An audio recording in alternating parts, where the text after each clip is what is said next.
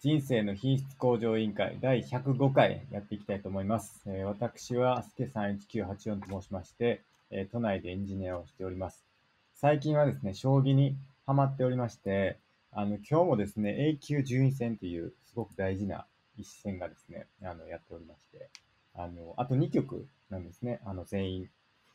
で、えっ、と、この2局でですね、あの、誰が名人になるか、で、誰が降格するかという A 級からですね、あの、そういう大事な一戦が今日もやってましてですね、ちょっと、あの、ひょっとしたら集中力を欠いた放送になるかもしれないんですけれども、ちょっとご了承いただければなと思っております。僕はね、あの全力で羽生さんを応援しております。羽生さん勝ってほしいという気持ちでですね、今日も配信していきたいなと思っております。えーバイブルはですね、1日外出続班長となっておりますので、どうぞよろしくお願いします。はい、ティーマゴットです。関東のとある会社で会社員やっております。哲学は大好きで、大学も哲学で卒業しました。今はアドラーにドハマりしております。格闘技は大好きで、グラップリングっていう寝技の格闘技やっております。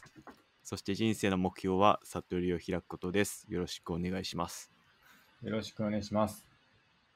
でですね、まあ、そんな2人でですね、あの、人生をどうすればよくできるだろうかということを、まあ、テーマにですね、議論して、答えを見つけていく、まあ、そんなポッドキャストになっております。で、えっ、と、YouTube の方でもですね、ライブ配信をしておりまして、えっ、と、水曜日の夜9時からですね、あの、配信してますので、まあ、そちら良ければですね、あの、ライブで見ていただければ、あの、コメントとかいただければ、ご紹介させていただければなと思ってますので、まあ、そちらも良ければ、あの、ご覧いただければと思います。で、えっ、と、Twitter の方でお便りを募集しておりまして、あの、シャープ i q o l という、あの、ハッシュタグをつけて、つぶやいていただければですね、あの、お便りとしてご紹介させていただければと思ってますので、あの、どしどし投稿いただければと思います。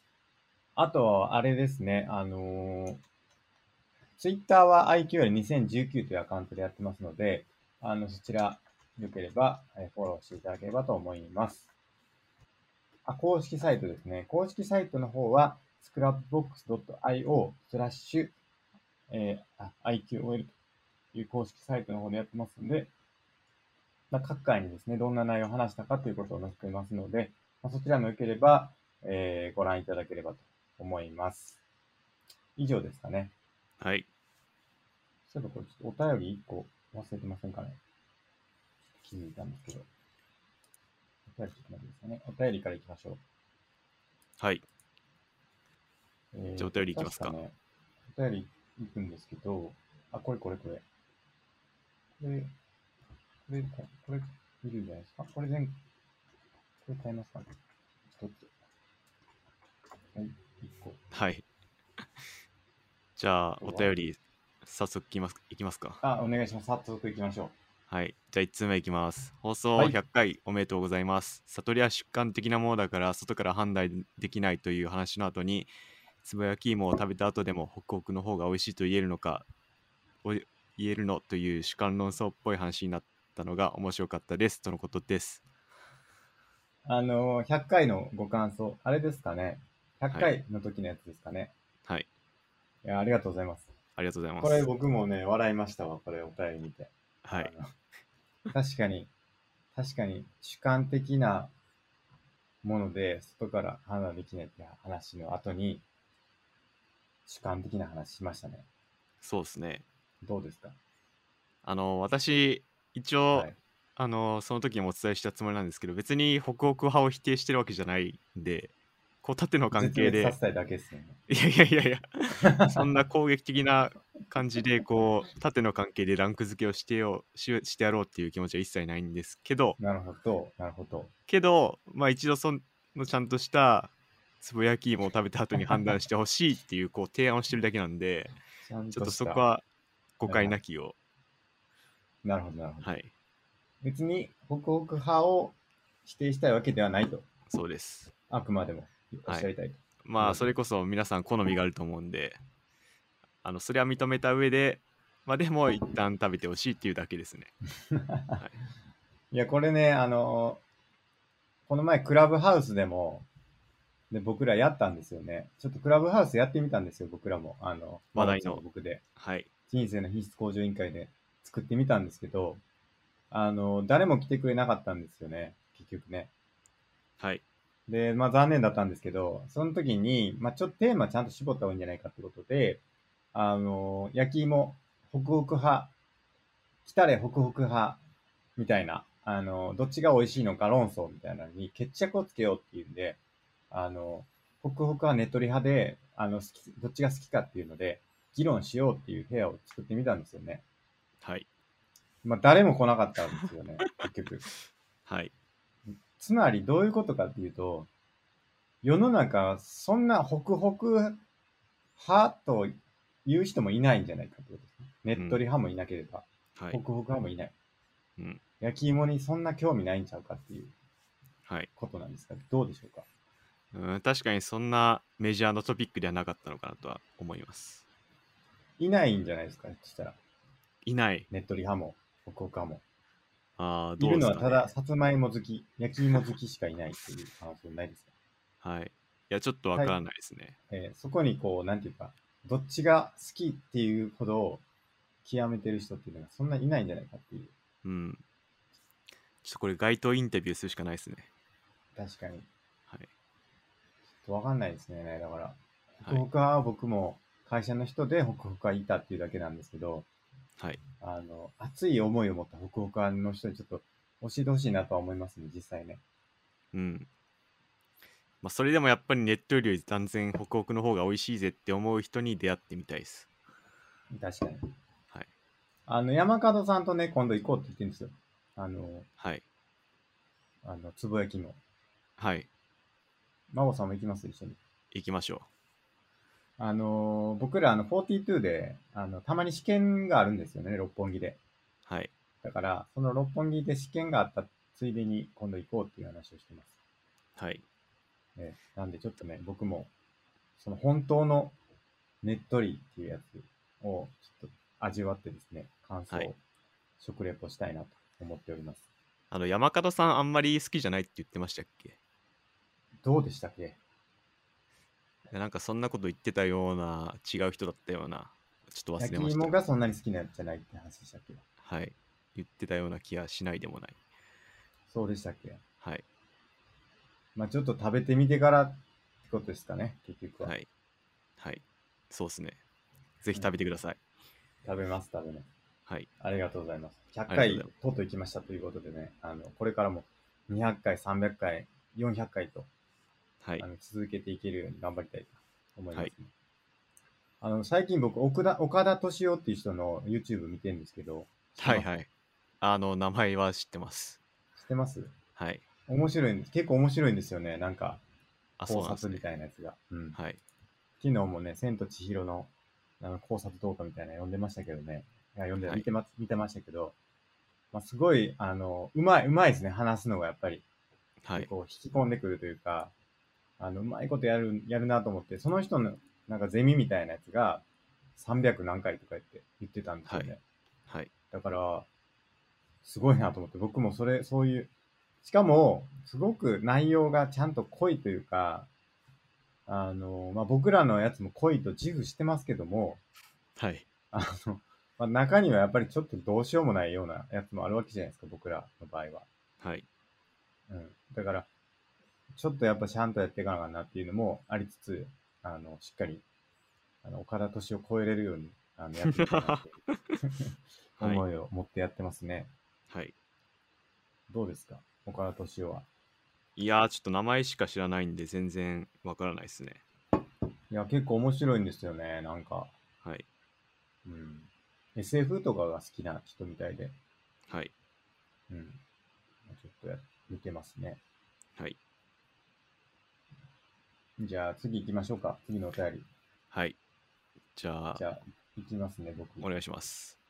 えートロッコ問題で思ったのですが、えー100回中10 90回は B を選択して、えー10回は A を選択しますという回答はダメなんでしょうかもしジレンマにならないからダメなんであるとすると、倫理的にジレンマが成立するシチュエーションを考えているだけということになるのでしょうかおにぎりの問題もそう同様ですが、ジレンマ自体は複数回の思考で解消できる気がしますし、実際の人生においてのジレンマもそんなものだと思ったりします。論理的にジレンマが発生することは必然なのに、それを倫理で扱うという趣旨は何だと思いますかはといの。ことです。はい。はい。どうでしょうか。うーん。そもそも扱ってるんですかね扱ってないんじゃないかなって僕は思ってるんですけど、何をですかジレンマを。その、まさにトロッコ問題とかは、はい。倫理的な問題ではないと僕は思ってるんですよね。哲学的な問題でもなあーそいうでっていう。何の問題なんですかじゃ単なるもしもの想像の話であって、あ。はい。まあ、現実的に考えるものではないと思うんですよね、学問的に。おうはい。ただでも、まあ、よくある問題にはなりそうですよね。よくある問題というか、まあ、前も言いましたけど、設定としてはありそうというか。はい。うん。まあ、僕がよく言ってるのは、あの、そういう問題は現実で考えるべきであって、if の基準の空論で考えても意味がないとは僕は思ってるんで、うんうん。なんでそれを、まあ、倫理的、まあ、倫理学的に扱おうとするのは、僕は良くないんじゃないかなとはずっと思ってますね。なるほど。じゃあ人は理、い倫理的に、まあ、トロッコ問題を置いといて、倫理的な問題を、まあ、扱っているときに、まあ、はい A にするか B にするかみたいなことはあるわけですよね、おそらく。はい。で、その時に A ですとか B ですとかっていうので議論が起こるわけですけど、はい。その時に、じゃあ 60%A で 40%B ですかねみたいなのって成立するんですかうーん、まあ、そもそも現実問題に対して倫理的に考えるのであれば二択ではないと思うんですよね。うんうんうん。あなるほのだからもっといろんな選択肢は無数にあると思うしみんながハッピーになるものを取ればいいと思うんで、なるほど。はい、二項対立ではない。ないと思います。じゃあ、であれば、より一層、はい、なんていうかな、正解みたいなものを一つ選ぶってことは、まあ、なかなか難しいってことになると思うんですけど、はい、まあ、要するに、分布があると考えていいんですかそういう意味でも。と言いますと選択肢に。選択まあ肢、に、 A か B はかい C か D か E か F かみたいな感じで、まあ、無数に選択肢がある中で、はいこれがなんとなく良さそうみたいな度合いが、まあ、A も B も、まあ、大体同じなんで、ちょっとだけ B かなみたいなのがあって、はいだから B を選択するみたいなことですよね。要するにまあ、その中で無数にある中で一番いいやつを選ぶってことにはなると思います。だからそれを試行回数を増やすと、はい、 B じゃない時もたまにはあるよねってことですよ。まあ、確率分布にしてしまえば。まあ、そこでちょっと思ったのがうんうん別に試行回数何回もできるものじゃないと思うんですよ。あーワンチャンスだと思うんでまあまあもちろそうすけどあのなんか死にゲーみたいに何回もやることはできないと思うんで、うんうんうんそこに試行回数という概念を用いるのはなんでなんだろうなって思いますね。ああ。だからそう揺れうる、揺れ動くものを扱ってるんだってことじゃないんですかね。要するに。だから毎あ回ーこれになるっていうことを確定させることはできないんだっていうことを、はい。あの、言った方がいいんじゃないかっていうことじゃないですかね。まあ、揺れ動くことはあると思うんですけど、うんその時点でなんか事情がもうすでに違ってたり、自分の気持ちとか状況が違ってたりするんで、うんなんか全く同じ条件から違うものに行くっていうことではないと思うんですよね。なんかその時その時別に新しい状況に対して新しい選択をしてるっていうことになると思うんで、うんうんその何回も確率思考みたいなことをやるっていうこととはまた別じゃないかなと思いました。え、っていうことは、全く条件が完全に一緒であれば、毎回同じ選択になるんじゃないかってことですか。あーまあ、実際そういうことない、そういうことはないと思うんで、なんともですけど、はいはい。まあでも、そうなるんじゃないですかね。なるほど。はい。なんか、確率的な、そのふわっとしたもんなんかなって気もしますけどね、僕は。うーん、まあ、たまたま情景的にこっちの方が確率高そうみたいなので選ばれていくみたいな。だから、は同じ、全く同じ条件でも違う方があるんだよねっていうのは、全然ありはない回答な気もしますけどね、僕は。なんかそれを究極的に考えてくる、考えていくと、うんなんか人生における確率とか偶然ってなんだっていう話になってきて、この世界における。はいはい。はい。例えば、ラプラスの悪魔的なものがいたら、うん。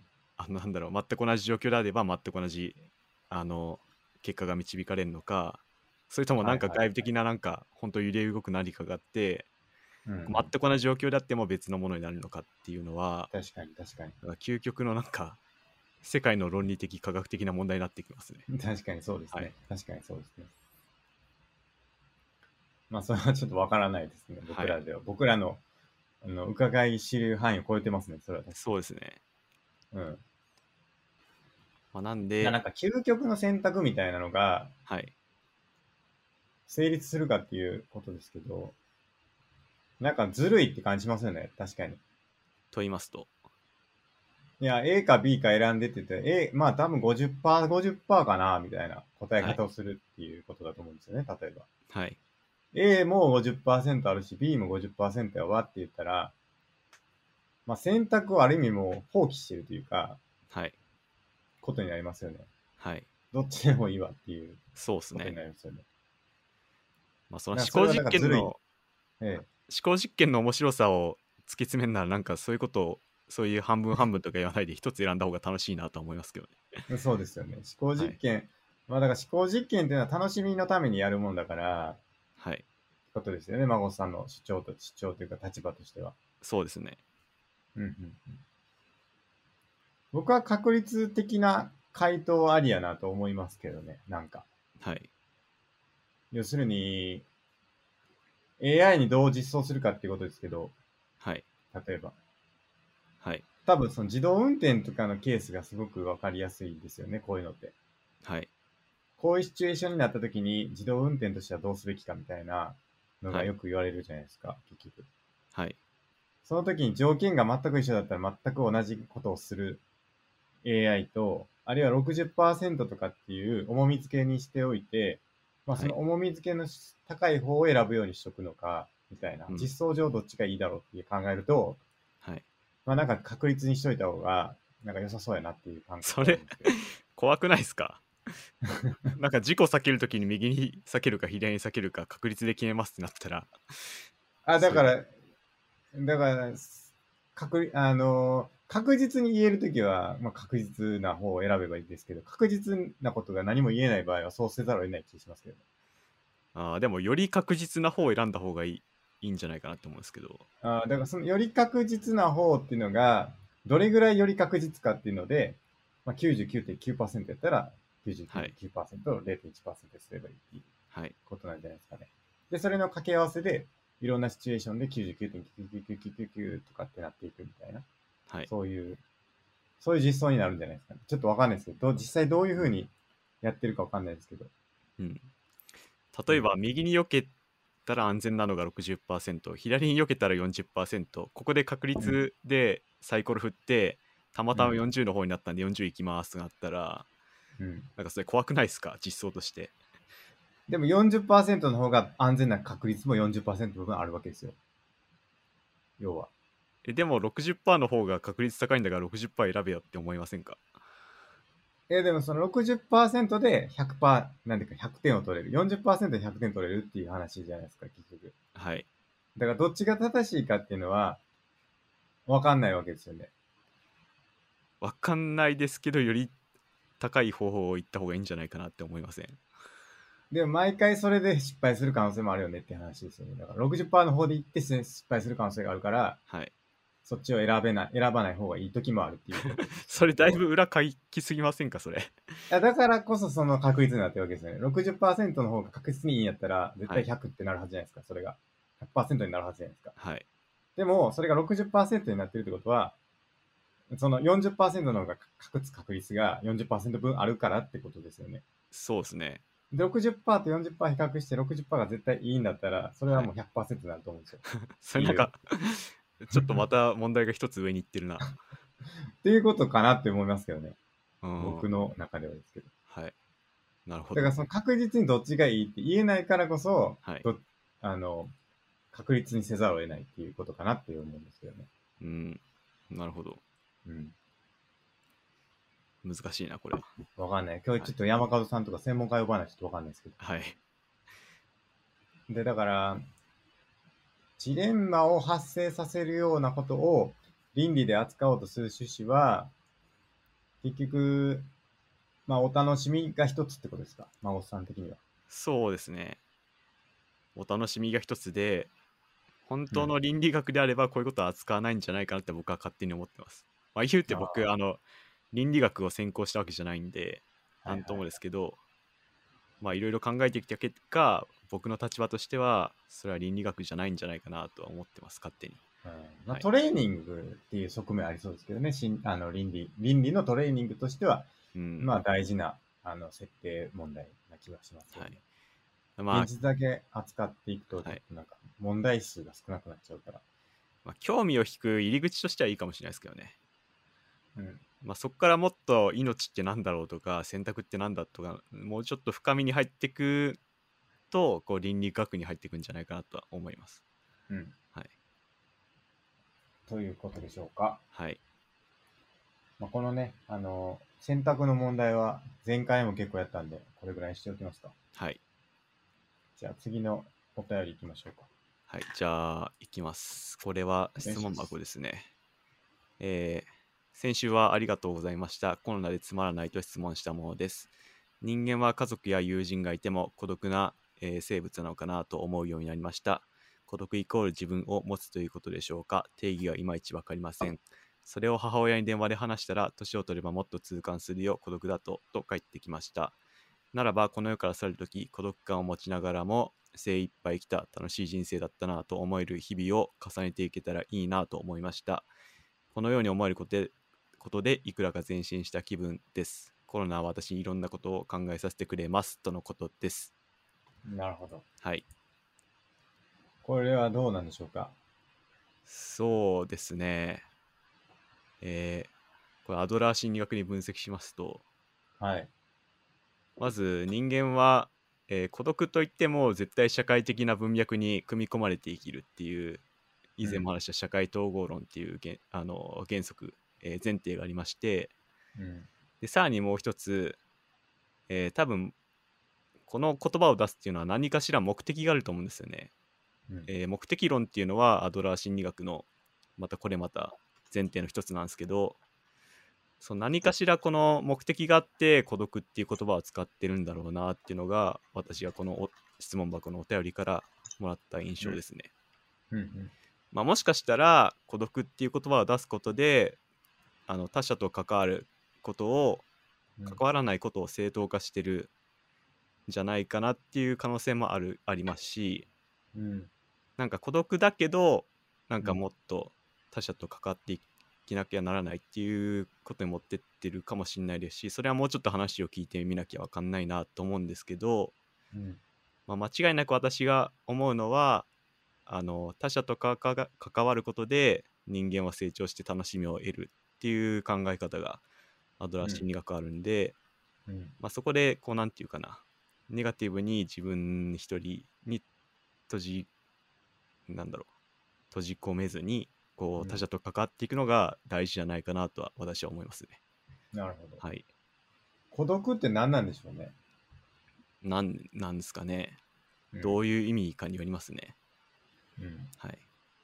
なんか孤独ってなんかこう、なんかネガティブな印象ありますよね。は孤い。独っていう言葉自体。はい。そうでそうすなんねで。すかね。まあその孤独って本当に2文字漢字2文字だけで聞くとそういう印象を持ちますね。ですよね。はい。でもなんか、それがいいという人もいますよね。ああ、周りがこう、はいあの人孤独でしょみたいな感じで言ってて、でも本人は全然そんな風に思ってないとか。うん。まあ、それも何かしら目的があるんでしょうね。ちょっと分析してみないと、背後の目的は分かんないかもしれないですね。だからい、これも結局、客観的な指標があるわけじゃなさそうな感じがしますよ。はい。なんか、客観的にすごく孤独そうに見えても、全然孤独じゃないようはいにな。人もいれば、はい逆もありますよね。そうですねめ。ちゃくちゃ囲まれているとかっていうか、なんかまあ孤独じゃなさそうに見えるんだけど、はい。ものすごく孤独に思ってる人もいるみたいな。うん。はい。めっちゃいそうやなと思って。いや結局、どういう目的で言ってるかとか、あるいは、そう感じてしまってるかっていう、はい。結構主観的なものな気がするんですよね。うん。そうですね。うん。まあ、アドラー心理学では、人格は扱わずに行行動、行為を扱うっていうのが大事で、うんまさにその、えー人格を人格をが分かりえないっていう意味ではある意味うん他者と根本から分かりえないっていうのはあると思うんですけど、うんうんまあ、でも、まあ、それは正直どうでもよくて、まあ、うん行動を見て扱っ、えー他者と関わっていこうっていう考えがありますね。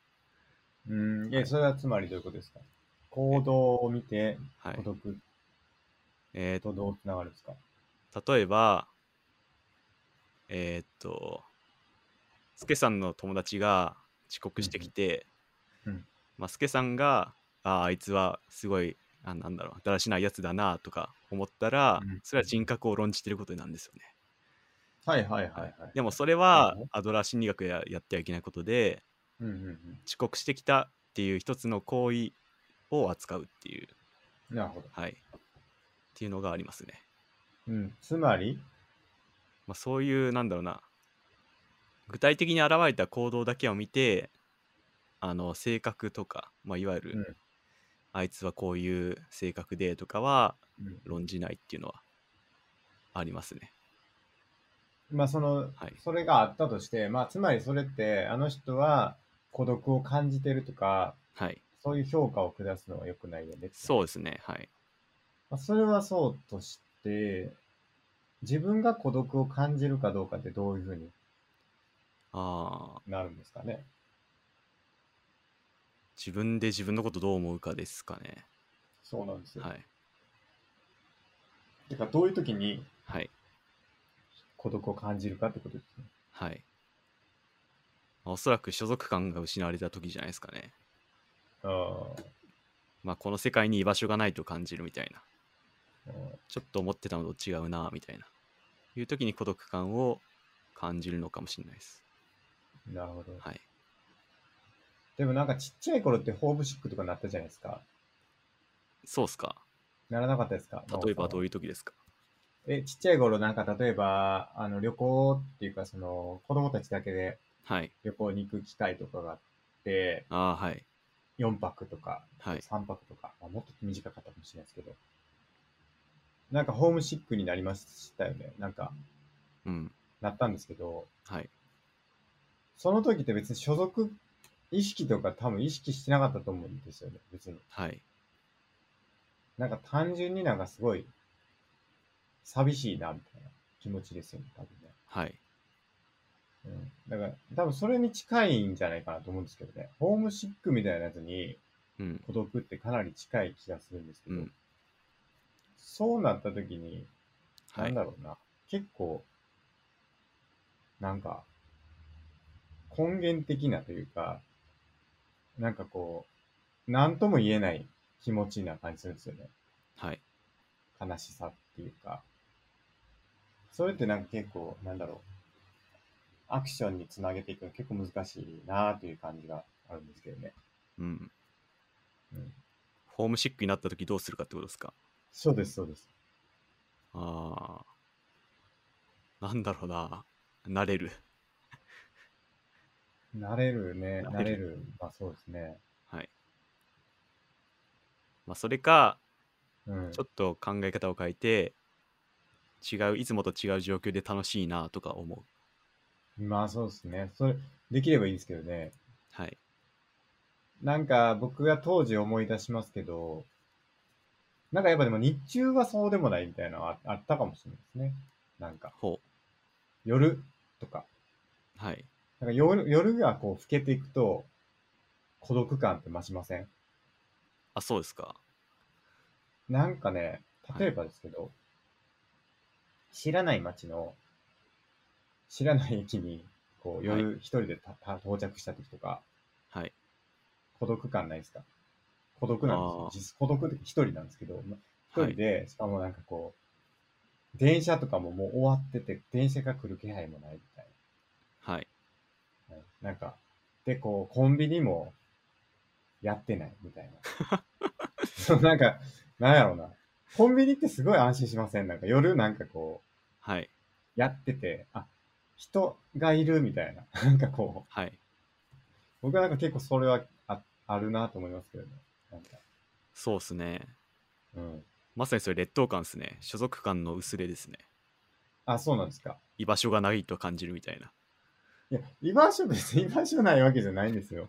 で、単に、マジで人いるのかなみたいな孤はい独。感というか、あの、怖、怖さというか、はい。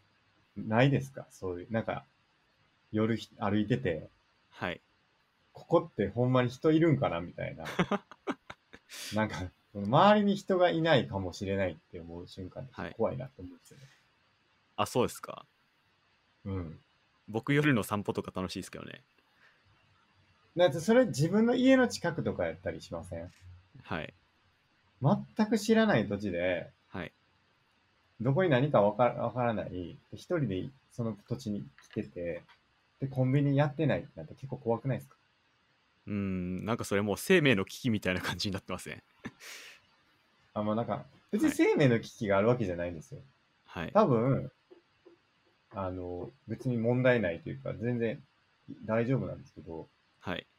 なんかこう、錆びれた場所で生きて、はい。周りに何があるかもわからへん。うんコンビニ見つけたと思ったら閉まってるみたいな。はい。なんか結構怖いなと思いますね、あーなんかその、その孤独感ってなんか所属意識とか貢献意識とかとなんかちょっと違う感じするんですよね。あ、そうですか。なんか、うん。なんか単純に怖いなっていうか、怖い。はい。うん。で、それが、なんか普通に別に場所じゃなくても、うん。生きててもあり得るかもなとは思って。はい。うん。なんか周りに本当に家族とかがいなくなってしまったりとかしたら、は結い。構もうコンビニの光がないみたいな感覚に結構近いものがあるんじゃないかなって気がするんですけどね。うんなるほど。うんアドラー心理学だと、まさにその人がいないとか群れから外れたっていうのは、それもうん所属感の薄薄れになると思うんで、スケさんが恐怖心を感じてしまうのは、まあ、こう人間はむ群れで暮らすもんだ から、そこから外れてしまってるみたいな本能的な恐怖を感じてるのかもしれないですね。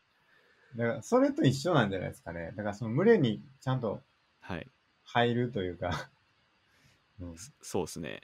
うん、結構大事な要素な気がしますけどね。なんか、まあそれが所属感ですね、うん、まさに。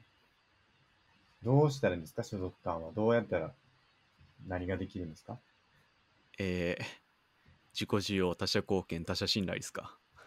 そうなんですけど、はい。どうしたらそれを養どうしたえらるというか。で多分友達作るとかっていうのと結構近くないですかああ、近いと思います。はい。友達どうやって作ったらいいんですか 友達の作り方えすごい質問ですねそれえ、いやでもそういうことやと思うんですよね。なんか。あーまあそうですね自分からアクションを起こすですかね大事自なの分はからアクション作る。はいあのこれまたアドラー心理学では常に対人関係の主導権は自分が握ってると考えるんで、うん、うん。自分から前向きなアクションを起こすとかはいはいは待つんじゃなくて自分から何かをやるっていうのが大事だと思います、い。なるほど。まあ、具体的に何やるのかって言われたらちょっとまた難しいですけど、うん。まあ、趣味を広げてなんか趣味のつながりとかでなんか友達作るとかだから、はいそうですねむず。難しいですよね。友達作るのってなかなか大人になるとより一層難しくなっていく気しますけど。そうですねあそうだ面白い話があってはい。岸見さん岸見一郎さんは大は学いでも先生やってるらしいんですけど、はい。恋愛相談が多いらしくて学生からのはい。で恋人ができませんっていう質問がよく来るらしくてはい。学生からそしたらいやいやあなたの隣に異性もいるじゃないですかって岸見さんは答えるらしいんですけど、はい。はい。なんか学生はええみたいな反応がしてうん。でもそこでもうすでにあの学生自身が選別をして他人のうんそこで自分、は恋人を作らないっていう選択をしてるっていう話があっなて友達も一緒で、ままあ、周り見わ見回せばまあいろんな人がいると思うんですよね、り、はいはいまあ、そこに対して自分がどういうアクションを主導権を持って、えーうんかけていくかっていうのが大事じゃないかなと思いますなるほど。はいだから、もうアクションするしかないってことですね。これはもう、そう友で達すをとこ作っていこうと。はいうん。どんどん孤独孤独であるとはい感じるのであれば、はいどんどん友達を作っていくアクションを起こしていこうそうですということですかね。はいそれが大事だと思いますうん。多分そこでいやあの人はちょっとっていう選択があるってことは自分が孤独でいる選択をもうすでにしてるっていうことだとアドラー心理学では考えますね。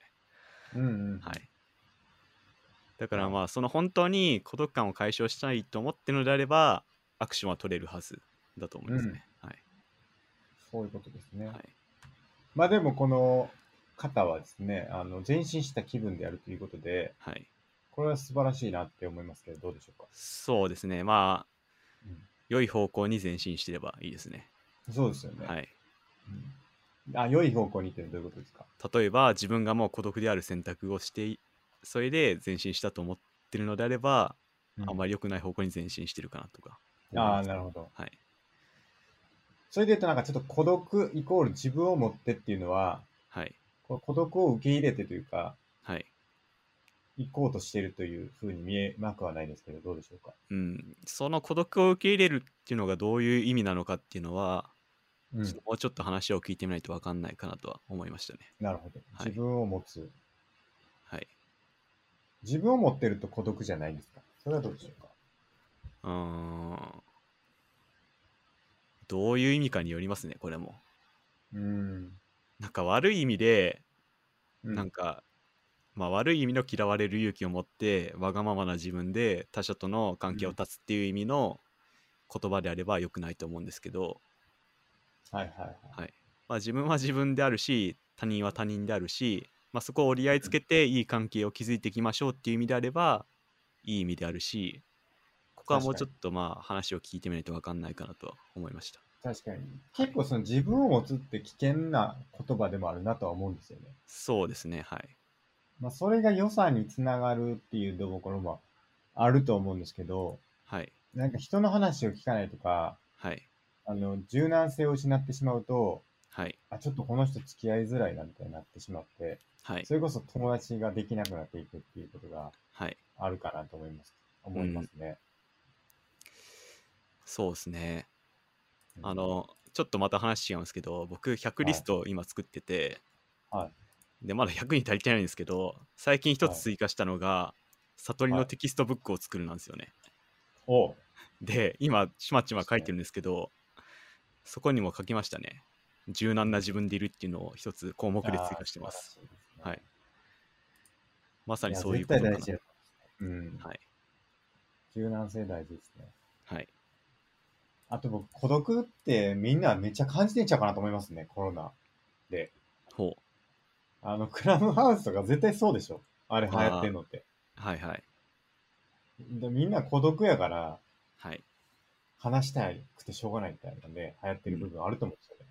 そうですねなんか、すごいもうずっといる人、まあ言ったらあれですけど、あの、別にそれが悪いというかじゃないんですけど、はいずっと言い張る人もいいますし、そうですねはいなかなかこう、コロナで会えないっていうので、うんあの、喋りたいっていう思いがうん強いんやなっていうのすごい感じますよね。うんだから、今の時期というか、今はもう結構それはみんな同じように孤独を感じてるんだということで、自分だけじゃないっていう大きいこともあるかなと思います。だから、そういう意味でも、その人にアプローチというか、人に声をかけていくことで、その人の孤独感っていうのを解消するアクションにもつながるから、はよいり良さそうですよね、そういうのは。うん自分だけじゃなくて、相手の、とてもいいかもしれないですようね。んうんまあやっぱり他人と関わるのは楽しいですからねうんうんうんはいやっぱ楽しいからこそクラブハウスも流行るしそうですね。なんでそこはどんどん、まあ、ポジティブにやっていけばいいかなとは思います。そうですね。あれもね、なんかいろんな人の話が聞けて面白い。僕はあんま聞かないんですけど、あの、結構僕、あの、べき思考にとらわれてるはい。側面があるんで、はあい。のちょっとこれで時間を消費してはいけないっていうふうに、すごく思ってしまうので、はい。あんま聞聞かないんですけど、はい。まあ、ためになる話されてる方も多いですし、はあい。の、まあ、なんかもうなんか、暇すぎてしょうがないみたいな、はい。暇すぎてしょうがなくなくてもいいんですけど、なんか暇やなって思ったら、すごく面白いと思うんで、なんかいろんな、この前もね、イーロン・マスクがいたって言って、すごい人数集まってましたけど、はい。なんか結構芸能人とかが入ってきてて、いろんななんかプライベートっぽい感じの、プライベート空間、なんか居酒屋の隣にいるお客さんの声聞いてるみたいな感じになるんで、はい。まあ面白いとは思いますけどね。うんうん。そうっすね。で、そういう感じで他者と関わっていくのがやっぱり楽しいっていうのがあるんだってことですね。はい。まあだから、まあこういう状況もね、楽しんでいければいいですけど、そうっすね。あのはい。まあ僕らはね、あの、一生懸命答えていきたいなっていう思うんで、あの、は他にい。もなんか、いつでも聞いていただければですね、僕らはもい答えていきたいなと思います。はい。はい、ありがとうございます。はい。ありがとうございます。じゃあ今日行きましょう。メインテーマ。何ですかはい。メインテーマは、えーディスタンクションっていう本がありまして、はい。あの、フランス人のブルデューって人が書いて、うん。まあ、その100分で名著を最近読みまして、これむちゃくちゃブルデュー面白いなと思ってお話をしたいなと思いました。ぜひお願いします。ブルデューですかブルデューっていう人ですね。はい。なるほど。お願いします。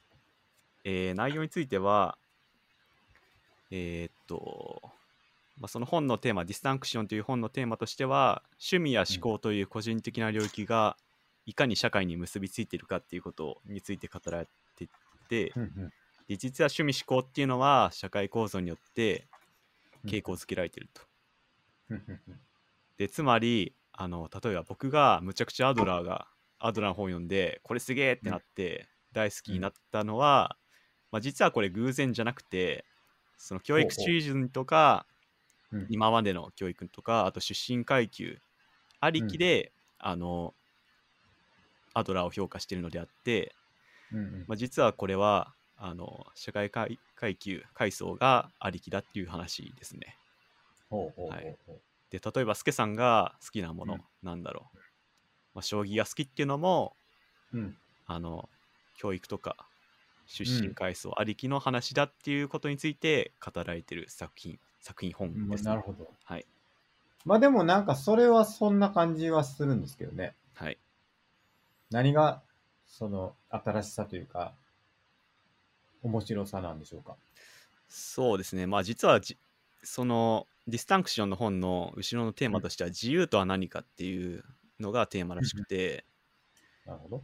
まあ、結局みんな個人の思考っていうのは最初にあるんじゃなくて生まれとかその育ちとかがありきなんで、結局まあ社会階層とかなんかその教育によって決まってるから自由ってないんじゃないのみたいな、そういうの。のが裏のテーマらしくてなるほど。はいなんで、うんまあ自分がいいと思ったものが他人がいいと思うとは限らないし、はい。まあ、そこで結局はその他人って結構全然違う論理的な論理的っていうか合理性の中で考えてる、ものを考えてるっていうことなんで、うん。まあ、結構こうなんていうか自由ってなんだろうなっていうのが根本的なテーマらしいですねなるほど。はいまあでも、まあそうであったとして、はいまあわかりましたと。はい将棋はじゃあ僕の社会的なあの経験であったりとか、は教い育であったり、の結果、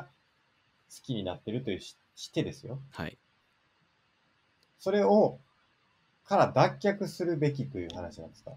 多分ブルリューはそう考えてたと思いますね、なるほど。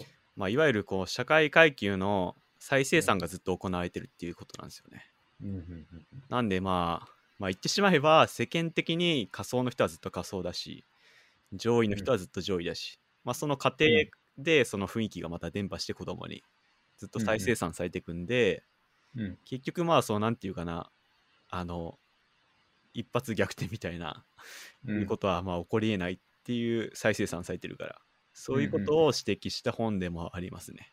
なるほど。はい。まあでもそれはありそうですけど、じゃあ、どうしたらいいんでしょうか。どうしたらいいんですかね。うんまあ、その本で語られてたのはなんかこういうはいことを学んだらなんかちょっと客観的に見れて考え方が変わるんじゃないかなみたいなことは抱えてましたね。ああ、それを知ってればってことですかそうで。す。はい。ああ例えば何かあるんですかこの趣味はこういう社会構造に由来してるみたいな。あーその本で語られてたのはうん写真を見せるんですよね、いろんな人に。ほうほうでその写真に対していい評価下すか悪い評価下すかっていうのはうんうんその社会階級と教育水準でもう傾向づけられるっていう話がありましたね。なるほど。はい。なんかそれ僕昨日同じようなやつ、いスケさんも読んだんでしたっけや、読んでないんですけど、岡田敏夫言ってました。え、なんですかなんとか効果っていうやつ。何やったっけな。なんとか効果。ええ、あの写真見せて、はい。同じ写真見ても、なんか、なんか写真を交互に見せるんですよ。その、それをすごい、あの、嫌ってるっていう。 それを宮崎駿はすごい嫌ってるっていう話を岡田敏夫しま した。ほう。あの、写真を交互に見せて、はい。あの、悲しんでる気持ちとはい。男の人のか顔とかはいを交互に見せると、その人の顔がすごく悲しい君を表しているように見えるみたいな。はい。だからその同じ写真使ってるんだけど、その交互に見せる写真によって、その感情、顔から読み取る感情っていうのが人間は変わってくるっていう。ほう。なんかそれ心理学的な実験ですかですかね。多分心理学のな、あ、これか、これか。クレショフ、クレショフ効果。ほう。チェヌがあるらしいです。はい。それを僕、岡田敏夫から聞きました。なるほど。これですね。はい。で、この認知バイアスの一つなんですけど、その、クレショフ効果っていうのは映像群がモンタージュされて映像の前後が変化することによって生じる意味や解釈の変化を言う。うんだから、一般に映像の意味や解釈は他の映像とのつながりの中で相対的に決定されていくうん。らしいです。はいはいはい。だあかれらだ、第一のモンタージュではモヒモジュモジョ、モジュ品のカットの前に、スープ皿皿のクローズアップを置いて、はい。えー第二のモンタージュではスープ皿の代わりに缶桶を置いた。第三では缶桶の代わりにソファーに横たわる女性を置くと、それぞれのシーケンス見た後に、俳優を表す感情をか観客が述べるんですけど、はい。観客は第一では、その、まあ、要はスープ皿を置かれた時は空腹を感じて、はい。あの、棺桶を置かれたら悲しみを感じて、第三では欲望を感じたっていうふうに、結構そういう、変わってくるってことがあって、はいはい。こういうのを、あの、使うのをすごく嫌ったらしいです。えあの、宮崎駿は。 っていう話を岡田、岡田敏夫はしてました。ー、 え他、蛍の墓の話で。はいはいで、何でしたっけすいません。ー、それで、えー、写真をどう評価するかがはい。社会階級はいはでい決まってたっていう話ですね。ああ、は同じ写真をってことですかはい、そうです。はいはい。で、その結果どうなったんですかその結果、はい。あー価値観と例かえばがどういう写真なんですかえーっと、なんか、えー、なんか老人の手の写真とかだった気がしますね。うんうんうん。はい。なんかそれを、まあ、ちょっとうんうん忘れちゃいましたけど、うん社会階級が高い人は芸術的だと思うし、はいはい。なんか社会階級が低い人は、あ、この人はこういう仕事してきたんだなとか思うとか、はいはいはい。抱く感想が全然違ったっていう話、なるほどなるほどはい。なるほどなるほど。つまり、つまり、つまりつまりそれは何を示してるんですか価値観っていうのは社会的なもので作られてるよっていう話ですね。あーはい、だから結局人間が自由にこう評価するってなんだっていう話なんですよね。なるほど、はい、でもそれってでも生きてきた経験ってことですよね、結局。はい経価値。まあでもそれそうなんちゃうかなと思いますけどね。うん芸術とかも、なんかこう、バックグラウンドとか、いろんな背景知識を知ってるからこそ評価できるはいのはであいって、はいそういうのがなかったらなかなか難しいっていうのはありますよね。うん、そういうこと言ってましたね確か。うん。まあそこでそ、れはね、うん。まあ、結局究極的には自由ってなんだっていう話なんですよね。でもそういうの分かりたいと思うからこそ勉強したりとかするわけですよね。はいそれは否定されるべきなんでしょうか。えーそれは否定されてないと思うんですけどはい。多分またそれもあの社会階級に応じた価値観なんだと思いますね。ああ、はい本を読むとかはい、にしても。で多分この話を聞いて興味深いなって思うのもまた社会階級だし、まあまあ、 7それはそうだとして、はいえ僕はじゃあ興味を失った方がいいってことですいねやいや、そういうことじゃないですけど。 はい。まあだから、興味を持つこと自体がそうであるならば、はい。なんていうのかな。興味持つ人側からは何ができるんですか興味を持たない人に対して何かするとかもあるんですかあーそこは語られ、あー最後に語られたのは、その他者の価値観を尊重するってことはか書かれてましたね。あーはいはいはい、別にこれがいいからを君らも読みなさいじゃなくて、まあ、それはそれはでっていうことで、まあ、ある意味。味寛容な気持ちは持ちましょうっていうのは書かれてましたね。うん、なるほど。でも脱却はできなくないですかそうなんですよね。結局脱却はできないのかもしれないですね。寛容であればあるほど、はい。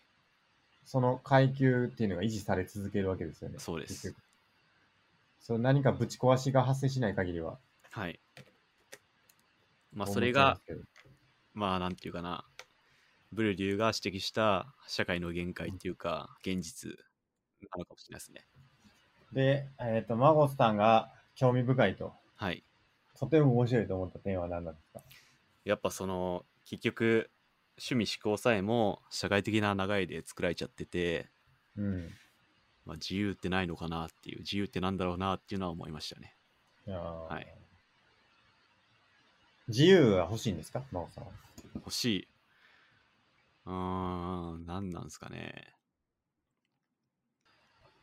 まあ、いろんなものをこう、楽しめた方がいいなと思うんですけど、はいその楽しめるかどうかさえも、そうのん社会的な構造に決められてるんで、うん。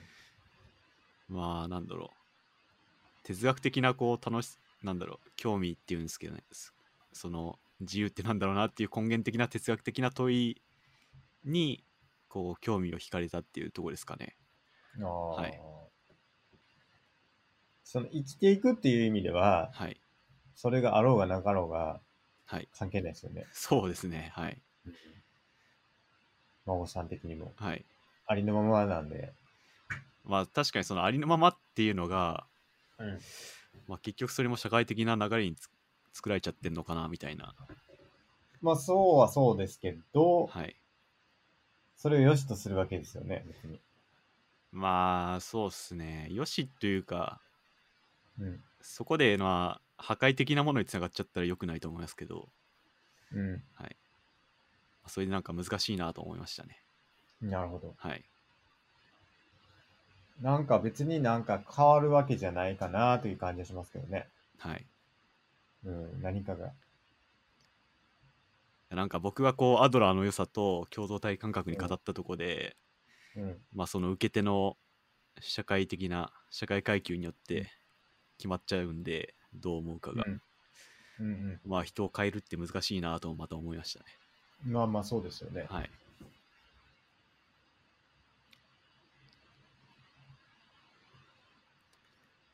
ただの説明の仕方によって変わりますよね。そうですね。はい。うん、興味引くやり方もあるわけですから、はい。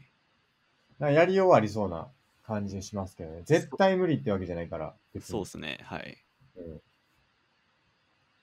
1を10にすることもできれば100にすることもできて、はい。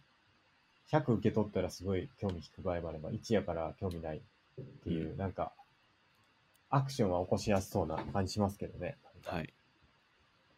うんまあ確かに受け取り手の興味関心度合いが低いっていう、低いか高いかっていう、最初のスタート地点が違うっていうのはうん。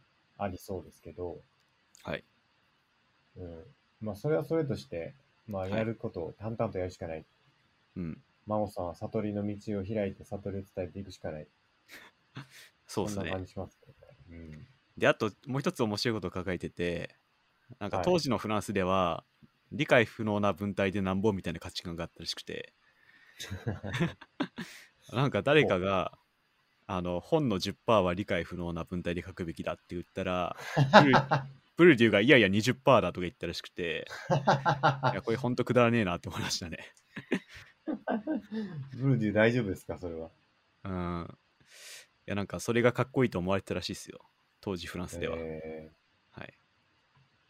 まあでも、実際その、伝わってるんかっていうのってわかんないですからね。そうっすね。わかりやすい文章を書いたらじゃあわかるんかとか、はい。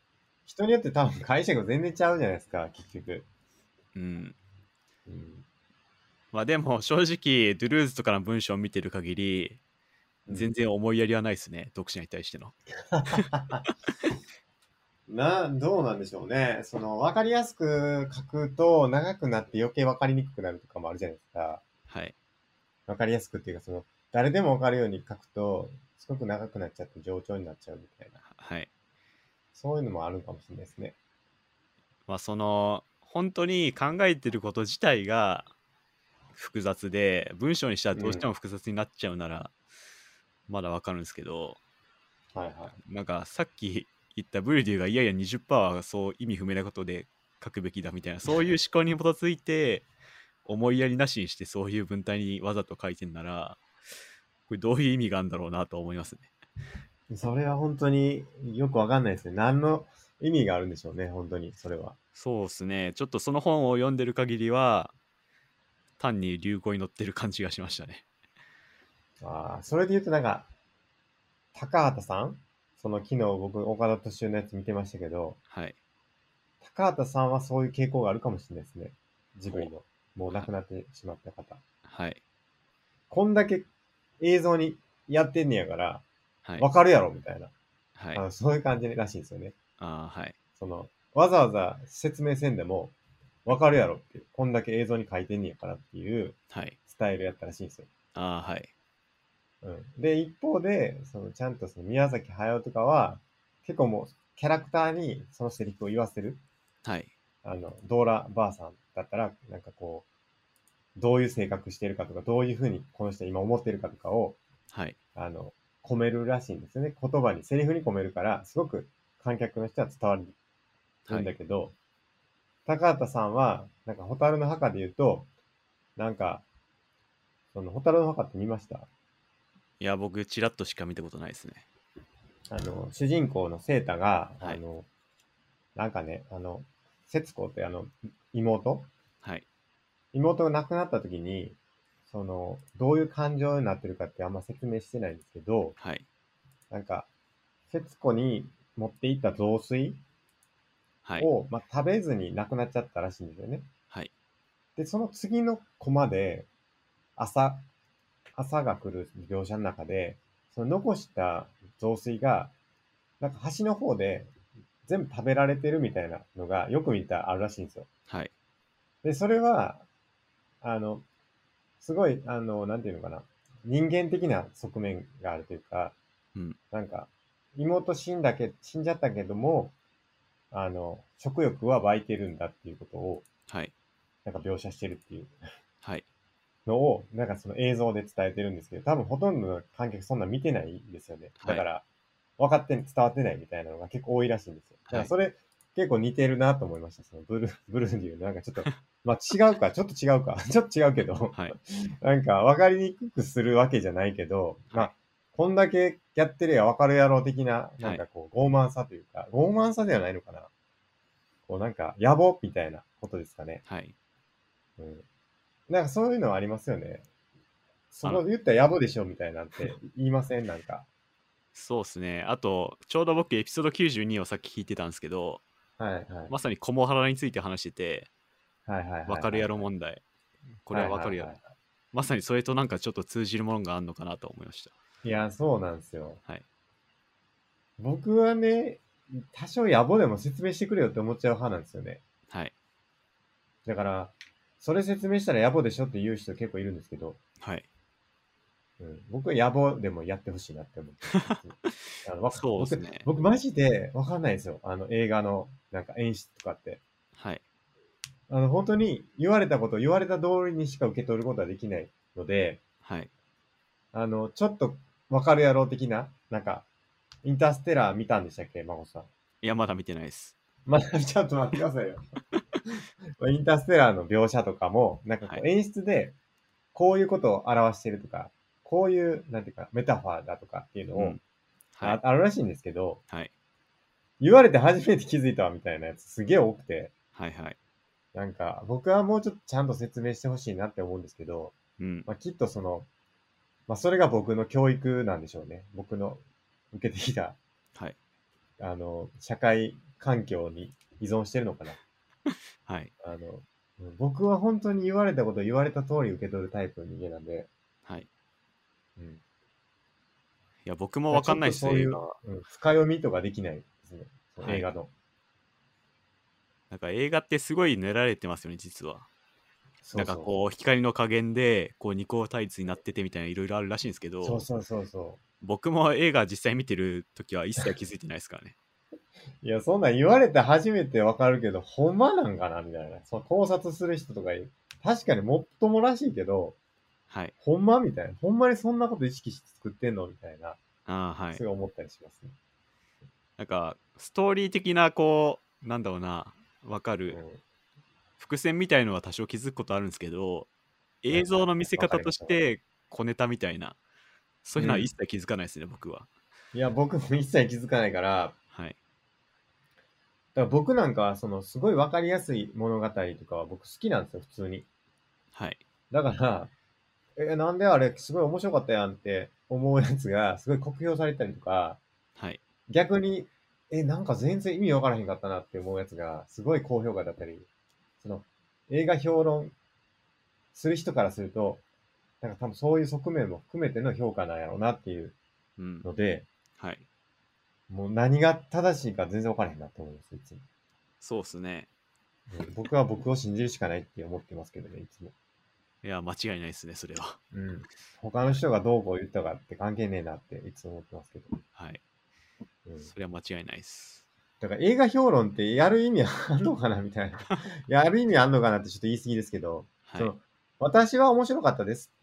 で、私は面白くなかったです。で終わりかなと思って。うん。はい。それを聞いてどうこうとかってあんまないんちゃうかなって思ったりするんですけそうっすね。ど、うん、本来まあ、は。そのまさにこうネタバレ的にこういう見せかか見せ方があってこういう伏線があってみたいな解説ああはー、確かにね。なんかこう一通り見た後もう一回見ると確かにあそうなんだあ確かに楽あしいなそとれか思うん確でかすけに、そどそれはいいですね。そういう解説とか、私の解釈とかを、はいあの、言うのはいいかもしれないですね。でも、なんか、つまんなかったとかって、なんか別に、そうっすかみたいな。あなたはそうだったんですね、みたいなんで終わりやなって思いますけど。そうっす ねなんかこっぴどくけなしたような評論はこう広めて意味があるのかなっていうのは確かに思いますね、そうっすよね。全く意味ない気するんですけどね。はいうん。だから、それが、まあ、それも含めですか。社会、はい社会基盤によって。そうっすねそれも同じ映画を見てどう思うかもこれまた社会構造によって決まってるとなるほど。はいいやー、わかりました。ちょっと僕もこれ本読んでみますね。はいぜひはい、なんか他にありますこの本に関して。えーっと、そうですね。えーまあ、他にもいろいろ語られてるんですけど、まあ、大体そんな感じですかね。はい。